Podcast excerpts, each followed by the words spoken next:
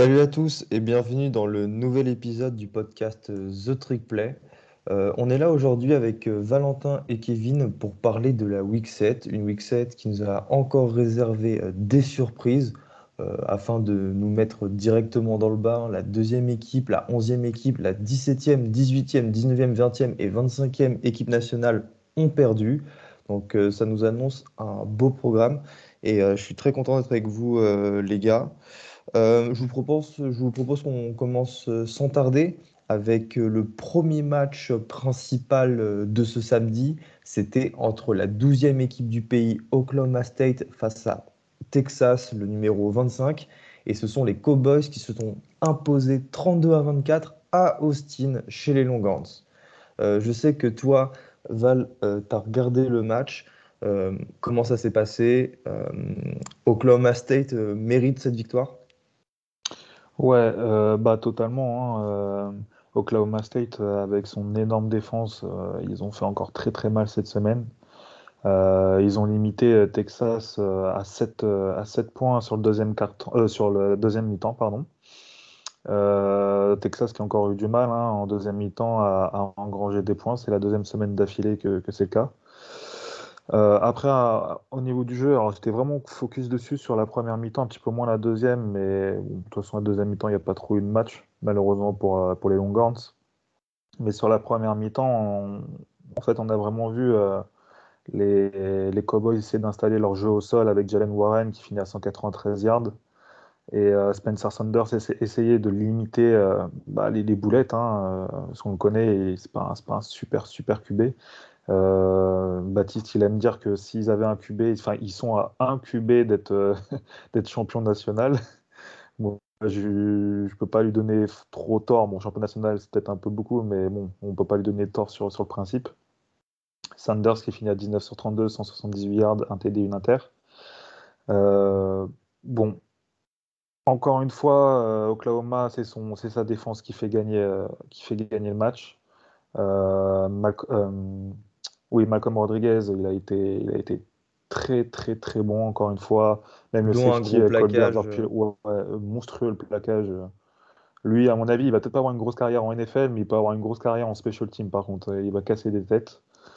Euh, vraiment une très bonne défense, euh, très complète. Pas avec des joueurs extraordinaires, mais très très complète et du coup, bah, ça fonctionne bien. Bah, on connaît, hein, c'est le système Mike Gundy. Euh, c'est pas des joueurs ultra talentueux. La preuve est le recrutement. Hein. Oklahoma State fait partie de ces équipes qui, depuis 10 ans, ont du mal à recruter des 4 étoiles. Il y en a peut-être un ou deux par QV. Mais depuis 10 ans, euh, ça s'immisce toujours dans le top 25. Ça fait toujours des grosses perfs. Et encore une fois, euh, cette saison est à l'image de cette dernière décennie pour Mike Gundy, le head coach. C'est ça. Et puis bah, malheureusement, de l'autre côté, à Texas, il y a Casey Thompson qui envoie une inter pour un pick 6 ce qui fait très mal, euh, je crois que c'était au deuxième quart-temps, ça fait vraiment très mal euh, à, Texas. Euh, un peu, j'ai plus le mot, mais on va dire que Jano Robinson, il était un peu tout seul sur le terrain. Ils ont un peu plus de mal à trouver, à trouver talentueux comme Xavier Worthy ou Marcus Washington. Ça a été vraiment un peu plus compliqué sur au niveau de la passe. pour, pour finir pour ce match-là, Oklahoma fait un peu partie de ces équipes comme Penn State, Iowa, euh, qui ont une énorme défense, mais qui, qui, manquent clairement de, talent en, attaque. Mais il va falloir se poser la question de qui est la meilleure équipe de ces trois-là. Ce potentiellement, si ça continue comme ça, il y aura peut-être euh, voilà, une place euh, en tant que quatrième, je ne sais pas, mais voilà, quelque chose qui s'accroche au moins dans le top 6. Bah, je vous pose la question, vous me répondez très rapidement. C'est pour vous les gars, quelle est la meilleure équipe entre Oklahoma State, Penn State et Iowa? Oui ou non J'aurais dit Penn State si, si Clifford, mais vu qu'il est blessé, alors je sais pas combien de temps, mais sinon je dirais Oklahoma State quand même. C'est pareil. Avec, euh, avec, Clifford blessé, je dirais Oklahoma State, parce qu'Iowa, bah, on va y venir juste après, mais euh, offensivement c'est de plus en plus compliqué et on a vu que la défense était, a, eu, a été incapable d'arrêter pour nous. Donc ouais, pour l'instant, dans la, dans la force actuelle des choses, ce sera Oklahoma State. Du coup, Oklahoma State avec cette victoire face à Texas euh, engrange en fait sa sixième victoire de l'année. Euh, c'est la troisième victoire consécutive face à une équipe euh, classée à l'AP Poll, hein, Kansas State, Baylor et maintenant Texas. Ils affronteront la semaine prochaine l'équipe d'Iowa State à Ames dans l'Iowa. Donc là encore, ça va être un gros gros match pour les Cowboys. Euh, les gars, je vous propose de passer à la suite avec. Euh, attends, juste à, noter qu'Oklahoma State rentre enfin dans le top 10 du les People avec le qui est sorti aujourd'hui. Ils sont 8e. 8e. Bah, ils sont même devant Michigan State. Euh, ils sont juste des, bah, tu vois, juste derrière Penn State, on en parlait. Leur place. Le fait qu'ils soient sans défaite. C'est totalement mérité. Donc les gars, on passe à l'upset de la semaine. C'est la mm. victoire de Purdue sur le Kinnick Stadium, hein, la pelouse d'Iowa, le numéro 2 national, 24 à 7 il n'y a pas vraiment eu de débat. Euh, avant de commencer à parler du match, j'aimerais euh, juste sortir une petite stat euh, sympa. C'est la première victoire de Purdue face à une équipe classée à l'extérieur depuis 2003. Et du coup, Purdue, grâce à cette victoire, est rentré dans le top 25 de, de pour la première fois depuis septembre 2007. C'était euh, la, série la plus longue euh, pour, euh, pour une équipe en fait, du Power 5. Et cette série désormais appartient à Kansas, qui n'a pas été classée depuis la week 8 de la saison 2009. les gars, vous avez tous les deux regardé le match, il me semble? Oui, oui. Ouais. Je, t'avoue que je suis surpris parce que je vois qu'il y, a, quand même trois équipes à deux défaites dans le top 25. Alors, euh, a battu, euh, a battu Alabama, donc il y a Purdue qui a battu Iowa. Je suis un peu surpris qu'ils rentrent dans le, dans le top 25, mais sur le match, euh, clairement, Iowa n'est pas numéro 2 national sur ce match-là. leur défense qui, a, qui les a menés jusque-là et qui a permis de, cacher les lacunes de l'attaque et notamment de, les, défaillances de Spencer Petras. Bah là, il n'y a pas, bizarrement, Iowa, quand ils n'ont pas de, short field que leur offre la défense et les special teams, ben, bah, en fait, la défense ah, d'Iowa a provoqué que un turnover, là où à chaque match précédent, elle en provoquait au moins 5 ou 6. Et bah, du coup, là, on, c'est vrai qu'on vante les mérites du, duo de corner d'Iowa depuis le début de l'année. Sauf que là, alors je ne sais pas comment fonctionne la défense d'Iowa, je t'avoue que j'ai pas, pas vraiment regardé comment ça se fait, mais donc tout le match, il y avait David Bell qui était à droite de l'offense et Hankins qui était à gauche de la défense. Donc je pense que Iowa joue avec Hankins à gauche et euh, ah, j'ai oublié le nom du corner 1 à droite. Ray Moss Ouais, c'est ça, merci. Du coup, ils, ont presque jamais joué avec Bell sur, euh, face à Moss. Ils ont laissé Bell contre Hankins. Et euh, bah, Bell, il finit avec, euh, j'ai plus la stat sous les yeux, mais je crois qu'il finit avec 227, enfin non, plus de 240 yards dans 12 réceptions et un TD. Enfin, c'est tout le match, absolument tout le match, il a visé, il a visé Bell et il a, et c'est pas genre des caches contestés quoi que ce soit, c'est il lui a vraiment mis la misère. C'était impressionnant. C'était vraiment un, énorme match de Bell. Et avec les blessures de Keishon Bouté, de d'autres receveurs, avec Burks qui n'est pas à 100%, qui baisse un peu euh, pour Arkansas. Bell, avec des matchs comme ça, face à une grosse, une top opposition, euh, peut commencer à rentrer dans la conversation pour le, pour le billet Nikov en fin de saison, je pense. Et ça serait euh, totalement mérité. D'ailleurs, David Bell aime bien faire du mal à cette équipe d'Iowa depuis trois ans, du coup en trois matchs. Euh, en 37 réceptions, euh, ça a fait 558 yards et il a inscrit 5 touchdowns. Donc voilà, Iowa, c'est vraiment euh, sa, victime, sa victime préférée. juste un petit, de ton côté. juste, moi, j'ai juste un petit point sur David Bell, c'est qu'on sait que c'est un très très bon receveur. c'est juste qu'on a, bah, on se demandait qui allait lui lancer les ballons. C'était plus ça notre, notre, peur par rapport à sa production. Après, moi, j'ai pas, j'ai pas vu le match, j'ai vu les highlights et surtout, j'ai un peu plus regardé la perf de, David Bell. En fait, il faut dire que Purdue euh, avait euh, ça la saison avec euh, Jack Plummer et là, ils ont fait rentrer, si je dis pas de conneries, Aidan O'Connell. ils font rentrer trois QB. C'est là, où ta question elle est drôle, c'est que tu dis, on se demande qui va lancer la balle à David Bell. Ils font littéralement tourner trois QB pendant les drives en fait. Je, je, je sais pas comment ils s'arrangent mais ça fonctionne. Je, t'avoue que je sais pas s'ils font ça le reste de l'année, parce que je regarde pas énormément pour Dieu depuis que Anthony Mangou est parti, du coup. Je sais pas s'ils font ça depuis le début de l'année, mais c'était assez surprenant. On a l'habitude de d'une rotation à deux QB, on va dire, un peu comme fait Oregon State avec, avec Coletto, ce que font les Saints en gros en NFL avec, avec Taysom Hill. Mais une rotation comme ça à trois QB, j'ai jamais vu ça. Et surtout de, de faire ça chez le numéro 2 national et d'aller d'aller l'emporter aussi largement c'est encore plus impressionnant, surtout contre une énorme défense comme celle d'Iowa. Du coup, Iowa sort du top 10 de l'A People. Ils passent à la 11e place. Ils sont situés entre euh, désormais euh, les Ducks de l'Oregon et Ole Miss. On part du côté de la SEC, euh, les gars, avec le déplacement de Kentucky à Georgia. les Wildcats étaient 11e à l'IP Poll et Georgia était le, nouveau numéro 1, on va dire. Et ce sont les Bulldogs, hein, évidemment, qui se sont imposés sur le score de 30 à 13, au terme d'un match qui, pour le coup, n'est pas parti hein, dans tous les sens. Ça a été Georgia a vraiment, euh, comment, dire, comment dire, été en maîtrise, euh, récité euh, sa partition, à savoir un, jeu à la course super, super performant avec cette running back room exceptionnelle, Milton, Zamir White et, Cook. J'aimerais juste, avant qu'on passe au, match suivant, parce qu'il n'y a pas tant de choses à apprendre sur ce match, tellement le niveau de Georgia était bon, c'est que Kentucky, ce n'est pas un feu de paille, c'est vraiment une très bonne équipe. Euh, Mark Stoops a réussi à, je, trouve, hein, sur les jeux qu'il appelait, à se défaire de cette pression constante sur le quarterback Will Levis. Et euh, ça a donné à chaque fois euh, bah, des, très beaux jeux avec des touchdowns sur des situations très très intelligentes, des, des, appels de jeu couillus. Et il faut rendre honneur rendre hommage à cette, équipe de Kentucky qui euh, maintenant euh, va jouer euh, la semaine prochaine, Mississippi, non pas la semaine prochaine, mais dans une semaine, parce que là ils sont en bye week, ils vont affronter Mississippi State, puis Tennessee, Vanderbilt, New Mexico State et Louisville. ça sent la fin de saison avec que des victoires. Donc voilà, les Wildcats, malgré la défaite, qui confirment leur bonne forme depuis le début de la saison, et ça fait plaisir dans cette sec-là. Euh, j'ai une question. Ils sont dans la, ils sont dans quelle division Kentucky? Dans celle de Georgia et Florida? Dans la SEC Oui, oui, oui. Ouais. ce que j'allais dire, s'ils finissent avec une seule défaite, euh, ils peuvent jouer bah. le, le, le, SEC Championship, mais en gros, si Georgia continue, faudrait que Georgia perde un match. que Georgia... Et encore, même s'ils en perdent qu'un seul, c'est quoi? C'est au match-up particulier après, non? Ouais, je crois que ça marche comme ça. Enfin, quoi qu'il arrive, en ça, gros, ça paraît très logique.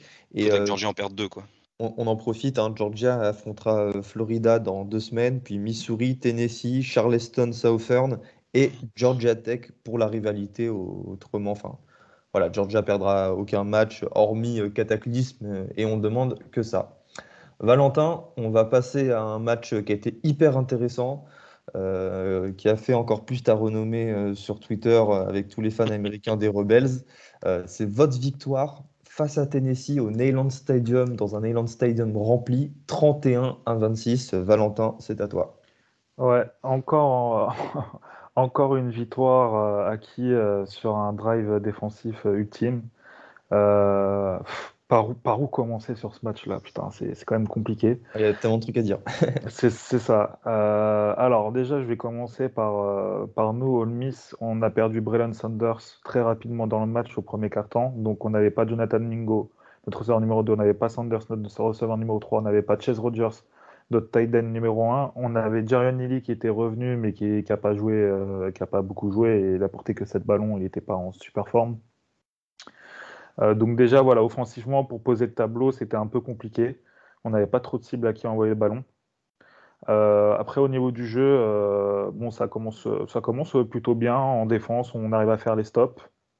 En attaque, on a un peu de mal. Matt Corral, il est un petit peu moins précis. Mais on a un gros problème bah, au niveau des receveurs, c'est que ça drop tout le monde. Hein. Quand je dis tout le monde, c'est tous les receveurs ont droppé minimum deux ballons chacun. Et surtout, Jacour Person, le, transfert de Western Kentucky, il en a, il en a droppé 3 en une mi-temps et euh, il, fait un, il fait un holding. Enfin, c'était catastrophique. Je crois qu'on à, on était à 9 drops. Et quand je dis des drops, c'est vraiment pas des ballons mal lancés. Hein. Je compte pas les ballons mal lancés de Matt Corral. Il en a eu 2-3 qui n'étaient pas super bien lancés, mais vraiment des drops. Il y en a eu 9 en une mi-temps. Donc euh, à partir de là, c'est quand même très compliqué. Euh, donc Matt Corral a plutôt utilisé ses jambes, hein, quand on voit ses, statistiques, 30 portées, 195 yards avec les jambes, pas de TD. Euh, globalement, il a tenu notre offense tout le match. il, a, tenu le match. Alors c'est une perf euh, clairement pour le S, pour le S-Man. Hein. il finit à 21 sur 38, 2 TD et une inter. Alors je l'avais annoncé en, privé qu'il allait lancer sa première inter ce soir. Euh, faut pas trop, euh, faut, voilà, faut pas trop euh, dénigrer Tennessee, parce qu'ils ont quand même, ils avaient réussi, si je me trompe pas, 9 turnovers sur les deux derniers matchs. ils, ont, ils ont plutôt une bonne défense, même, même si on sait voilà, qu'ils ont perdu énormément de joueurs comme Morito, etc. etc., En attaque, Endon Hooker, il a plutôt fait le boulot. donc c'était une équipe voilà, qui allait dur à battre. On mène 24 à 11, je crois, sur la première mi-temps. Et là, par contre, début de deuxième mi-temps, on se fait, on se fait enfoncer directement dès le premier drive. On prend, on prend un TD de plus de 62, enfin un drive de plus de 75 yards. Euh, on se fait sortir en free and out, je crois, direct. Après, on, se reprend un drive monstrueux. On, commence à prendre le bouillon, donc ça commence à être un peu, un peu tendu. Et arrive le, quatrième carton, euh, donc on marque 0 points dans le quatrième carton. Euh, on, est à quoi? On est à moins d'une minute de la fin, je crois, il reste 50 secondes. on, pardon, euh, euh, non, euh, Jabari Small, il atterrit juste avant, juste avant le first down. Et du coup, pardon, excusez-moi, il, il, tombe et, donc c'est revu par les arbitres. Et donc on nous donne, on donne la position à nous, donc il reste 50 secondes. UT a ses trois, ses trois timeouts. Et, voilà. Et sauf qu'à ce moment-là, euh, les supporters des, volontaires ont décidé de balancer euh, des bouteilles de moutarde, des bouteilles d'eau, etc. sur la tronche des joueurs d'Olmis, euh, sur, surtout sur Len Kiffin, qui avait été d'ailleurs copieusement hué à son entrée sur le terrain. Alors que c'est l'ancien head coach des volontaires. Hein. Ouais, non, mais là, c'était clairement de la rage. Hein. Ils avaient clairement la rage de se faire fourrer par leur ancien coach et surtout bah, par Olmis, quoi, je pense.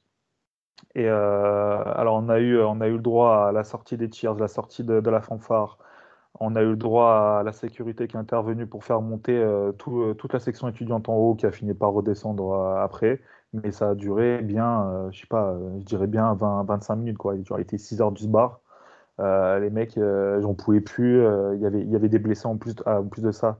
À tous les jeux, il y avait des, des crampes, entre guillemets, parce que je pense qu'il y avait un peu d'intox. C'est ça qui est drôle, c'est que justement, Lane Kiffin s'est amusé euh, de la situation pour euh, accentuer un peu tout ça en, des deux côtés. En, appelant des, même des time-out inutiles ou, en recevant euh, des balles de golf, en faisant des coucous au public.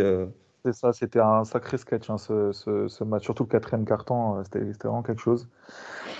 Et du coup, le jeu reprend. Euh, on n'arrive pas, on, fait trois, courses. UT euh, euh, crame ses, trois time-out et puis du coup il reste un drive pour Tennessee. Ils sont pas loin de marquer d'ailleurs. je crois que c'est ouais, Hooker qui lance, il, il, se rate un petit peu. Après, derrière, il se blesse et c'est Joe Milton qui rentre et qui décide de courir alors que c'est la dernière action. Qui, il faut qu'il lance le ballon. Tu sais pas pourquoi il décide de courir. On gagne là-dessus, très bien, on est content. Donc, globalement, je suis content parce qu'on va gagner à Tennessee, c'est pas rien, ça faisait plus de 30 ans qu'on n'avait pas gagné là-bas. Euh, Matt Corral, euh, il a porté l'équipe alors qu'il n'a pas de cible, etc. Donc pour lui, c'est très bien.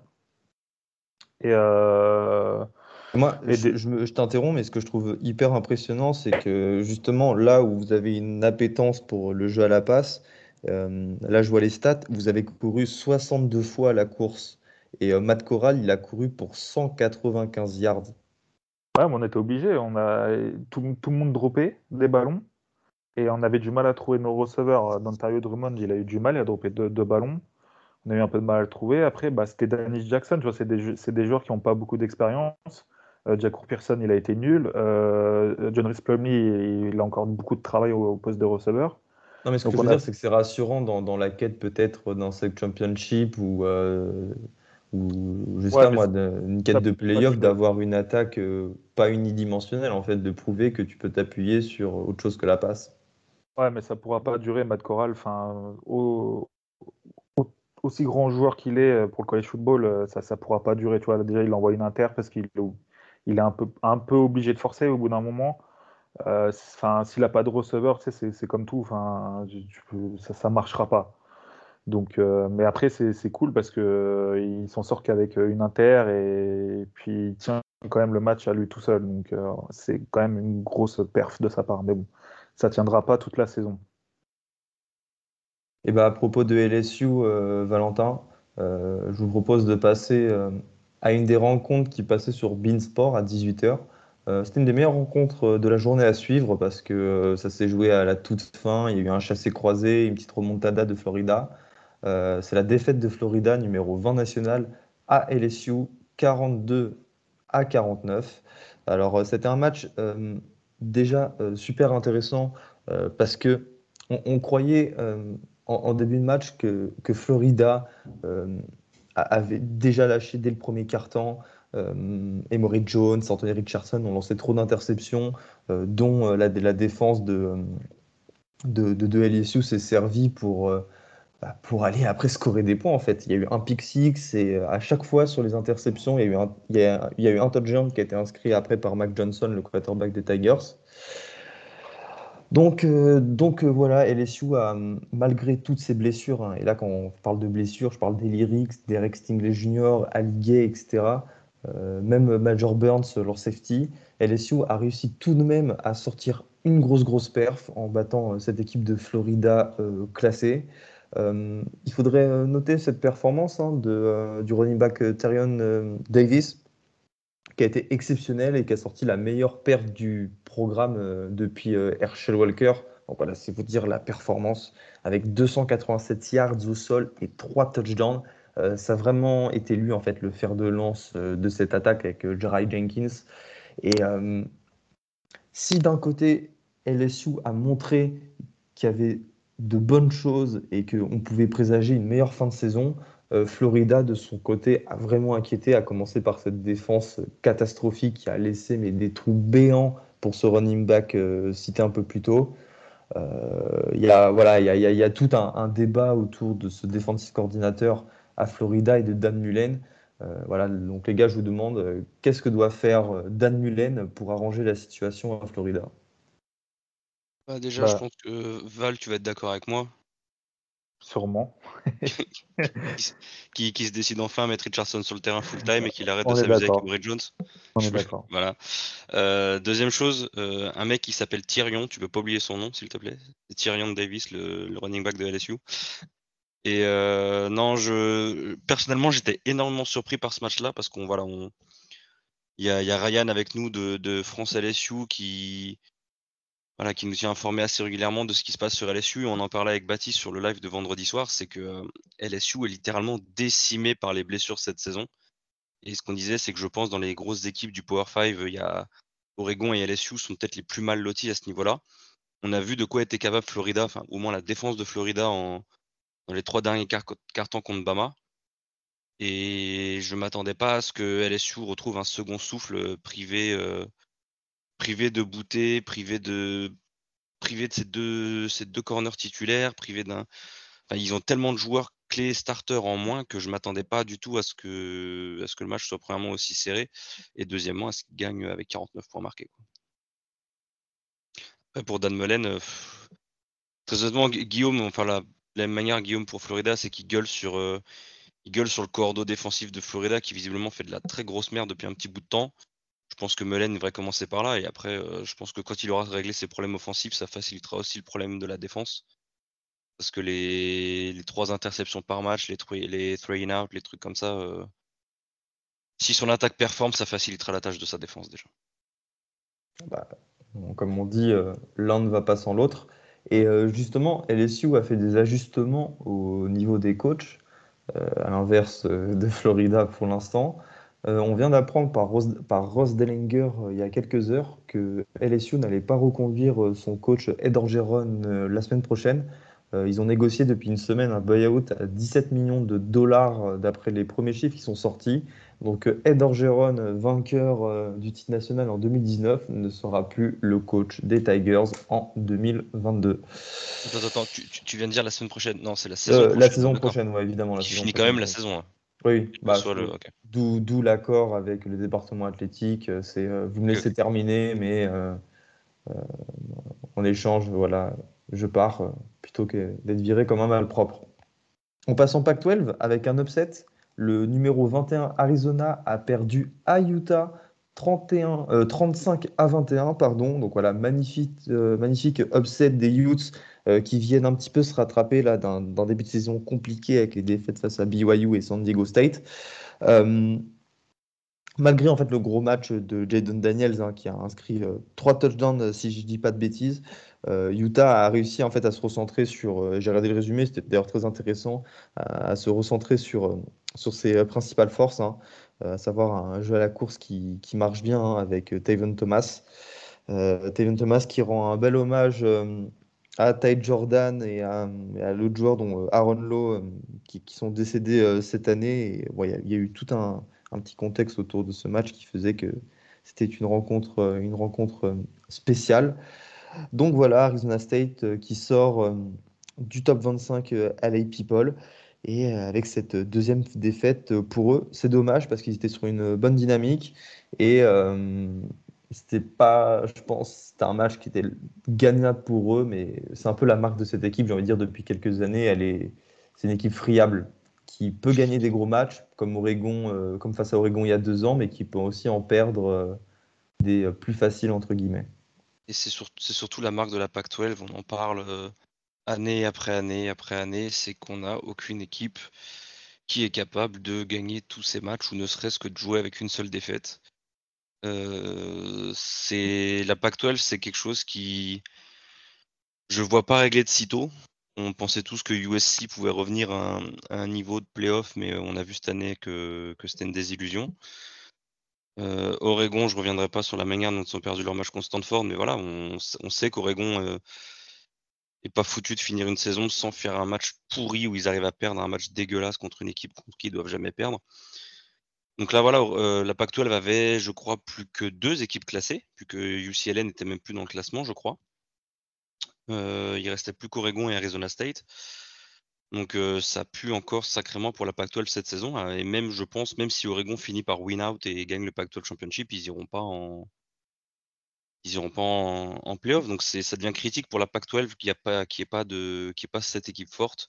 Et Arizona State pouvait plus ou moins l'être cette, cette, saison, mais voilà, on voit que ça, ça ce sera pas le cas. Quoi. Mais comment t'expliquerais euh, justement ce manque de constance ou euh, d'équipe euh, un peu dynastie en Pac-12 depuis 20 ans hein, Parce que le problème, il n'est pas, oui, il est pas, il est pas, hein. il est pas sur ces années. Hein, ça fait depuis, depuis USC qu'une équipe de la Pac-12 n'a pas gagné de titre. Ça commence à faire longtemps. Comment toi tu l'expliquerais si jamais tu as une, une, explication en fait ou une tentative d'explication? Je vais pas je, vais pas dire que parce que la Pac-12 est hyper relevée parce qu'on n'a pas de parce qu'on n'a pas de Vanderbilt, euh, parce qu'on n'a pas de Rutgers, parce qu'on n'a pas d'équipe comme ça, parce qu'on n'a pas de Kansas. Tu vois, y a, dans, dans, dans, la plupart des autres. Euh, toutes les équipes euh, sont très bonnes. Donc, Alors, j'irai peut-être pas jusqu'à dire très bonnes, mais il y, a, y, a, y a un niveau qui est homogène. Voilà, on n'a pas de cupcake game dans le championnat, même si tous les ans, il y a forcément une équipe qui est en dessous. Tu regardes Arizona, bon, Arizona cette saison, c'est, je crois qu'ils se sont encore fait ils, ont, ils se sont fait encore blanchir par Colorado, je crois qu'ils ont pris genre 30 ou 38-0. Donc bon, cette année c'est Arizona. Euh, bah D'ailleurs, euh, j'en profite, c'est toujours la seule équipe du pays qui n'a pas gagné de match avec UNLV parce que Yukon, euh, enfin gagné. Yukon a enfin gagné face à, face, à, face à Yale. Mm, mais oui, le, la Pac-12, je, je sais pas. Y a... C'est assez bizarre, tu vois. Je vais pas, vais pas revenir sur Oregon, mais je vais pas non plus te dire que c'est les. Je, je, veux pas que les, équipes fortes soient favorisées. Tu vois, je veux pas qu'on se dise euh, tiens vas-y niveau arbitrage on va venir foutre la merde, il nous faut une équipe euh, en Pac-12 en playoff, viens on va la favoriser de ouf. Mais par exemple le match d'Oregon contre Stanford, ben, pour moi c'est la Pac-12 qui se tire une balle dans le pied toute seule. Hein. On on met Oregon et Stanford de côté, on parle Pac-12. Moi, je suis le. C'est quoi C'est Kliakov, le, le commissionneur de la Pac-12 C'est ça. J'ai des arbitres qui me font ça et qui qui mettent en péril les espoirs de, la, de toute la conférence. Parce que là, imagine Oregon win out. Pour moi, Oregon n'est pas en playoff avec une défaite. À moins qu'il y ait un cataclysme sur la Ah non, il faut, qu'il y ait un cataclysme. Mais de toute façon, voilà, mais... ESPN avait fait une sorte de petit graphique euh, comme ça. Euh, il faudrait des défaites d'Ohio State, d'autres équipes. Non, non, voilà, alors que, alors pour les Oregon, Oregon champion Pac-12 sans défaite en ayant battu Ohio State, bah, la question ça passe. Ouais. Elle a une vieille, une vieille défaite dégueulasse contre Stanford qui n'était pas classée. Et eh ben moi je suis Kliakov, je pète un câble.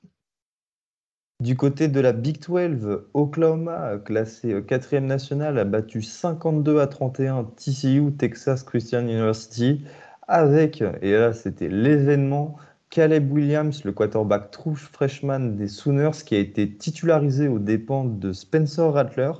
Euh, vous irez voir la vidéo sur Internet euh, quand le public apprend sur les écrans géants que que Caleb Williams est, le titulaire. Il n'y a pas eu de bronca, tout le monde était content, ça criait dans tous les sens. Et bah, ce Caleb Williams a sorti une performance de patron. super match, 18 hein, passes complétées sur 23, 4 touchdowns, plus 1 à la course. il a vraiment emmené l'équipe dans son sillage pour, euh, pour remporter ce match face à une très bonne équipe de TCU et un Max Degan qui était euh, vraiment inspiré. Hein. Il a inscrit 4 touchdowns et euh, voilà, il a encore. couru, il a encore un petit peu porté cette équipe de TCU avec lui.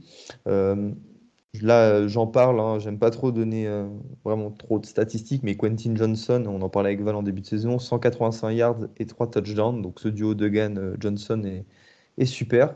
Et c'est la première en fait euh, victoire d'Oklahoma très convaincante depuis le début de la saison, euh, qui plus est face à une bonne équipe de TCU. Euh, ça nous laisse espérer une super fin de saison pour les Sooners, hein, d'autant plus que ils vont affronter Kansas, Texas Tech, Baylor, Iowa State et Oklahoma State en dernier match pour Bedlam le 27 novembre. Ce match face à Oklahoma State, qui est aussi une équipe invaincue, risque de, changer beaucoup de choses de de à l'histoire de cette saison. Donc euh, voilà, Oklahoma qui euh, est sur un, bilan de 7 victoires pour 0 défaites et ça lui vaut une troisième place à People. Ils avancent d'une place du coup. On reste... Est-ce que, juste pour dire sur Caleb Williams, tu disais que c'était la première victoire convaincante d'Oklahoma cette saison. Et bizarrement, Spencer Rattler n'est plus là et l'offense ressemble enfin à quelque chose. Donc est-ce que euh, on en a parlé là vite fait de, Florida et pour Oregon pareil. Est-ce que euh, Dan Mullen et Mario Cristobal vont, suivre la même tactique et enfin se décider à, changer le quarterback? On sait que Florida a un peu de mal en attaque, on sait qu'Oregon a un peu de mal en attaque aussi. Donc voilà, est-ce que, est-ce que les, est qu'ils vont prendre la même idée? Peut-être pas. Sans manquer de respect à votre quarterback Ty Thompson, euh, backup, et à Anthony Richardson, euh, Caleb Williams, c'est un autre calibre que les deux que j'ai cités, tu vois je, suis d'accord. Mais du mmh. coup, euh, Anthony Brown, c'est pas non plus Spencer Rattler, tu vois.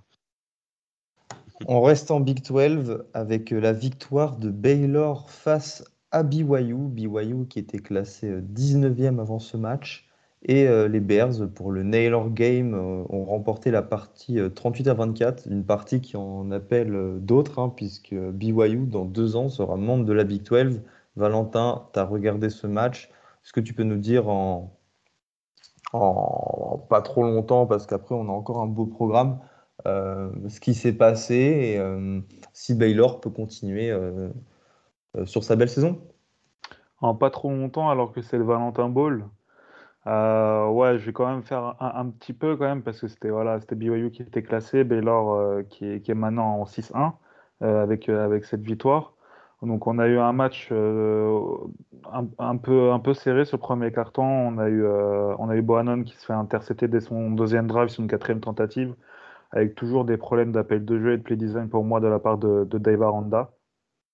Euh, par contre, on a eu une très très grosse défense tout le match, mais notamment en première mi-temps de la part de, de BYU. Ils ont complètement étouffé BYU. C'était un, massacre limite.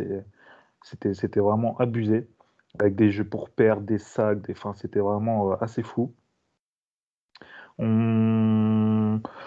Globalement, on attaque toujours sur ce premier carton. On a, c'est très douteux de la part de Baylor. On voit que Gary Bohannon, on lui demande de faire des trucs qu'il ne sait pas faire. Euh, on, essaie d'installer le jeu euh, au sol avec Abraham Smith, mais tout le temps en courant intérieur. Donc, bah, BYU arrive à, s'adapter à ça au, fur et à mesure du match, euh, notamment au deuxième quart-temps, euh, Dave Aranda il ouvre un peu plus le, playbook et puis bon bah là bah, ça commence à descendre. On a Abraham Smith qui est le running back qui finit à 188 yards, 3 TD, euh, Tristan Ebner l'autre running back qui finit à 95 yards. Donc euh, c'est le front seven de BYU a pris énormément cher. Ça fait deux matchs qui sont méconnaissables en, attaque. On a toujours quelques joueurs voilà, qui arrivent à sortir du lot comme comme euh, Max Tooley ou euh, Malaki Moore le, safety, mais ça commence à être un, petit, peu, un petit peu chaud de ce côté-là de, de leur équipe. On ne peut pas dire qu'au niveau offense, BYU a fait un mauvais match, emmené par, cette semaine par Jaren Hall. Euh, je pense que mettre 24 points à une défense comme Baylor, c'est plutôt, c'est plutôt correct. Euh, à noter notamment dans, dans ce match, c'est le linebacker euh, Dylan Doyle qui a été placé deux fois euh, sur, en red zone en tant que fullback. Il a marqué un TD à la course en tant que fullback. Il a marqué un TD à la réception. Et il est auteur de aussi un sac et 1,5 plaquage pour, pour perte. Et justement, euh, Val, aucun joueur en FBS avait fait ça depuis euh, les années enfin depuis euh, l'année 2000, tout simplement. Ouais, moi je l'ai comparé à, à DJ Watt parce que je n'avais pas de comparaison à NCA sur, sur le coup, donc il m'a fait penser à DJ Watt. C'est qu'on voit souvent, enfin qu'on a pu voir en tight en NFL. à noter aussi l'énorme performance de Jalen Pitré, le, le, safety, et de Terrell Bernard. Voilà, bon, maintenant on commence à les connaître. Hein. ça fait deux ans que je vous en parle pas mal. Euh, voilà pour ce match. Euh, je, je, pense que, euh, que Baylor pardon, a, a, fait un très gros match et a vraiment, a vraiment marqué les esprits. ils sont en 6-1, ils ont perdu que contre Oklahoma State. Et ils sont 20e à la People. Voilà, ils, ont passé, ils sont passés 20e. c'est une, très bonne saison pour Baylor en sachant d'où ils partaient l'année dernière. Et il y a de très bons joueurs euh, pour au niveau point de vue NFL pour eux. Miami, North Carolina en ACC, euh, c'est un match qui en début de saison aurait dû euh, être un choc. Et là, c'était un duel entre deux équipes malades et non classées. Et c'est finalement North Carolina et UNC qui a battu les Hurricanes 45 à 42. Je vous parle de la fin de match parce que c'est de match affreuse pour Miami. Euh, bien qu'ils ont réussi sur cette deuxième mi-temps à, rattraper les Tar Heels, euh, sur le dernier drive du match, à 20 secondes de la fin et sur une troisième et quatre, hein, je crois qu'ils sont dans la red zone en plus, euh, ils ont la possibilité d'aller chercher le field goal pour aller en prolongation, ou même ils ont la possibilité de faire encore deux jeux pour essayer d'aller marquer. Et le quarterback backup, du coup celui qui a remplacé Derrick King, euh, balance le ballon n'importe comment, il se fait contrer par la D-line d'Eta Reeves et ça se transforme en interception. C'est pour dire que c'est une action à l'image de la saison de Miami. Miami qui est à deux victoires pour quatre défaites et ces deux victoires face à une équipe FCS et euh, face à Appalachian State sur un field goal euh, à la toute fin, quoi, un field goal de la gagne. si le match était intéressant à regarder, euh, il était euh, révélateur en fait euh, des, problèmes de ces deux équipes. Et je pense que c'est pour ça qu'on va passer sur les, matchs, sur les matchs suivants, à commencer par UCF qui se déplaçait à Cincinnati, Cincinnati numéro 3 national, qui a largement battu les, les, Golden Knights hein, sur un score fleuve. Et justement, c'est ce qu'on demandait à Cincinnati avant euh, avant le début du match. Hein, Cincinnati qui a besoin euh, d'inscrire des gros, gros scores. Donc là, c'était 56 à 21 pour euh, légitimer sa place en playoff. si Desmond Ryder n'a pas été exceptionnel, bah, il a pu s'appuyer sur le running back Jérôme Ford, hein, transfert d'Alabama. 189 yards et 4 touchdowns. Donc voilà, défense XXL. Et comment ne pas parler de Ahmad Sauce, entre guillemets, Garner, qui lui aussi a été exceptionnel. Et pour la petite stat, n'a pas concédé le moindre touchdown en trois ans en tant que titulaire du côté de l'Ohio. Euh, Cincinnati passe deuxième à la People après euh, la défaite d'Iowa face à Purdue. Il y a eu un match aussi euh, vendredi soir, un match qui, ma foi, était plutôt... bon, on a déjà parlé d'Oregon avant. C'est Oregon qui bat de justesse California sur le score de 24 à 17 Kevin? Comme je l'ai dit, il n'y a pas, a pas grand-chose à dire. Oregon a la fâcheuse tendance de se mettre au niveau de ses adversaires. Euh, Cal, il doit y jamais y avoir de match. Euh, j'ai eu des flashbacks de l'année dernière où Oregon menait de, 11 points à la mi-temps et, réussit à perdre contre, contre Cal. Donc, euh, seule chose à dire en vrai, c'est que Kevin Thibodeau, enfin, on a vu l'impact de Kevin Thibodeau en deuxième mi-temps. voilà, il avait été expulsé pour 4 targeting contre, en fin de match contre Stanford, donc il a raté la première mi-temps. C'est. Voilà, il a montré, une fois maintenant qu'il est à 100%, il a montré juste sur la deuxième mi-temps pourquoi il est euh, un top prospect. Quoi. Il a, enfin, je veux dire, je pense que vous avez vu. J'ai vu une stat de malade euh, à son propos. Euh, je te laisse, euh, je te laisse continuer. Il faut que je te la retrouve. Ah, c'est, c'est quand, enfin, en gros, tu regardes, il, y a, je il a crois eu, que vous avez voilà, il, a, attends, il, a, il a eu euh, 11 pressions sur le quarterback sur 22 snaps euh, en pass rush. Non, mais c'est, tu regardes le, le tackle gauche, le pauvre 74. Je sais pas si vous avez vu les vidéos, il y a deux jeux où il y en a un où à une main, juste sur le get-off, en fait, il le met, il le pousse à une main, il le met sur le cul, et après il va saquer le QB. Et il y a l'autre où euh, il passe en dessous, il se fait holder, il se relève. Enfin, c'est, on dirait vraiment, on dit, je sais pas, c'est comme s'il y a JJ Watt qui venait jouer avec des schoolers, quoi. C'est assez impressionnant l'avantage qu'il a. Alors après, certes, c'était la O-line de Cal, mais euh, c'était quand même sacrément impressionnant. Euh, Anthony Brand qui a décidé de jouer euh, deux drives Oregon, mais deux TD, bizarrement. hein. Sinon, pour le reste, pas grand chose à dire. J'étais assez étonné de voir son, pourcentage à la passe parce que il est, je crois qu'il est en dessous de 50% depuis le début de l'année. Là, il finit à 20 sur 28, 244 yards, 1 TD. Je, c'est Anthony Brand, c'est bizarre. Tu vois, c'est d'habitude il fait un bon game management puis il finit à moins de 50% à la passe. Là, il finit à 20 sur 28. J'ai l'impression qu'il fait un match de merde. C'est, je sais pas, tu vois, je pourrais même pas. euh, c'est très compliqué à le juger. Après, dernière chose, voilà, il y a Travis Dye. On se demandait avec Baptiste, est-ce qu'il a jamais été vraiment un workhorse avec, euh, vu qu'il splittait avec Verdel dans le backfield? Bah là, il fait 19 courses, 145 yards, 1 TD, 7 réceptions, 73 yards. Donc euh, voilà, c'est pas, c'est pas le running back du futur, c'est pas, euh, c'est pas un Bijan Robinson, c'est pas un Zach Charbonnet.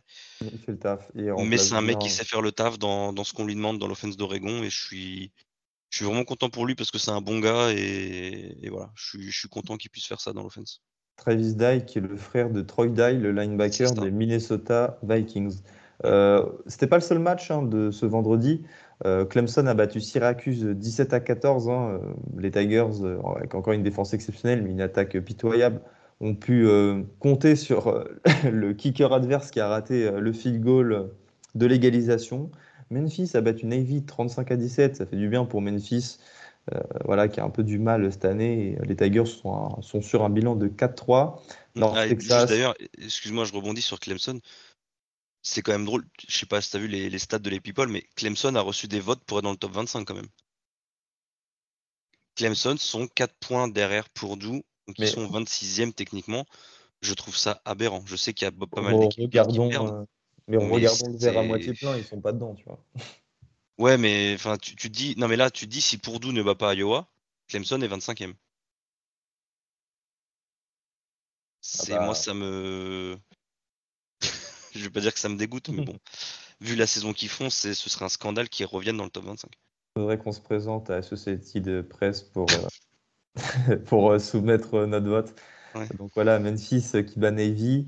North Texas, toujours aussi nul. hein. Euh, J'ai vu la stat 170 yards perdus sur des flags. Je crois que c'est un des pires. c'est, je crois, le pire total de leur histoire.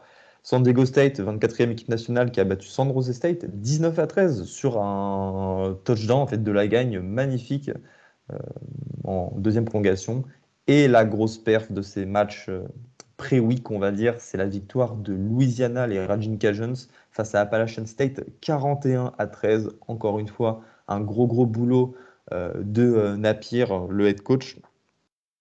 Et je vous propose, avant de passer au MVP de la semaine, qu'on termine sur Alabama. Alabama qui a battu Mississippi State, une grosse, grosse, grosse euh, fessée hein, des, euh, euh, du Crimson Tide qui se devait de gagner ce match après la défaite face à Texas A&M. Je pense que là, Nick Saban, hein, il était, il était sur le sujet. C'était branler ou rien. Et c'est ce que les joueurs ont fait, 49 à 9, avec un gros match de Bryce Young, hein, 4 touchdowns. Mais surtout, Will Anderson, le defensive end sophomore, a produit 4 sacs et 4 tackles euh, for loss. Donc, euh, avec ce, genre de, performance, je vous propose qu'on passe sur le MVP de, les MVP de la semaine. Je vais commencer. En défense, j'ai choisi euh, Will Anderson avec ses stats hein, 4 sacs et 4 tackles for loss. Et, vous, les gars? Moi, j'ai pris Dylan Doyle, le linebacker de, de Baylor, par rapport à ses deux TD à- mis en attaque et 4 plaquages, 1 sac et 1,5 plaquages pour perdre. Mais j'ai juste rajouté aussi euh, Mark Robinson, mon, mon, linebacker, 14 plaquages, 12 solos, 2 sacs, 5, 5 tackles for loss. Kevin? Euh, ben, Moi, je t'avoue que j'ai pas regardé énormément de matchs week-end, je suis désolé. Donc, du coup, ce sera Kevin Thibodeau. Je... Voilà, je... Oui, c'est mérité au vu Encore une fois, certes, c'était calme, mais il fait un. ce qu'il arrive à faire en une mi-temps, et, encore sur le dernier drive, moi qui est. Je sais pas si vous avez vu les tweets de, Robin ou de moi, mais euh, l'avant-dernier jeu à 10 secondes de la fin, où au lieu de rusher, il le fait dropper en, coverage. Je crois que j'ai frôlé l'AVC à ce moment-là. Mais euh, non, non, il fait ce qu'il fait en une mi-temps, c'est hallucinant. Quoi. Moi, c'est monstrueux. Et vous avez mis en MVP offensif euh, tous les deux le receveur de Purdue dont on a déjà assez parlé, euh, David Bell. Hein, David Bell qui, je pense qu'il sera unanimement le joueur offensif de la semaine. On, ira vérifier, ça devrait sortir peut-être ce soir dans, ou dans la nuit, ou demain, ouais, sûrement Val. Et moi j'ai choisi hein, le, le, running back de LSU, Tyrone euh, euh, Davis. Davis, Price, c'est ça? Je, pense que ça jouera entre les deux de toute façon. Ouais, de, 280 yards, 3 touchdowns, et en plus une victoire à la clé, un upset, dans une rivalité, hein, qui puisait, c'est une rivalité, c'est pas qu'une rivalité au sein de, The Trick Play. et encore, je trouve qu'ils ont été gentils. Hein. Moi, j'étais un petit peu déçu là. Mais très honnêtement, je, en fait, limite, j'ai l'impression. Enfin, je sais pas ce qui s'est passé, mais comme toi, je m'attendais à bien pire entre les deux. Bah, il y en a un qui, qui, dormait, qui s'est réveillé et il voit, il voit le TD euh, juste avant la mi-temps de, de, Florida. et l'autre, il sortait du boulot, euh, il a vu qu'il se prenait une branlée et donc ils sont, ils sont, les deux, ils étaient un peu dans, dans le vague. Donc c'est pas parti, tu vois, direct. C'est pas, il n'y a pas eu bagarre direct dès le début. Et puis je pense que les deux équipes n'étaient pas au meilleur de leur forme, donc euh, forcément, quand c'est comme ça, t'as pas trop envie de, de trash talker ou de, de chercher l'autre. Mais vous le savez, avec Ryan et Guillaume, c'est que de l'amour. Euh, je crois, les gars, on a fait un petit peu le tour euh, de, cette semaine de, Collège Football, une très belle semaine. Euh, pour conclure, je vous invite samedi à 17h jusqu'à 18h de suivre le 1 to 6, la preview, la preview, l'avant-match en fait hebdomadaire sur Twitch. Je vous invite aussi à remplir l'A-People, le French. Euh, de façon à ce que l'on mette en commun en fait tous vos top 25 pour établir un top 25 façon A-People de la communauté euh, française. Et euh, moi voilà, les gars, je vous dis à la prochaine et merci à tous de nous avoir écoutés. Salut. À la prochaine.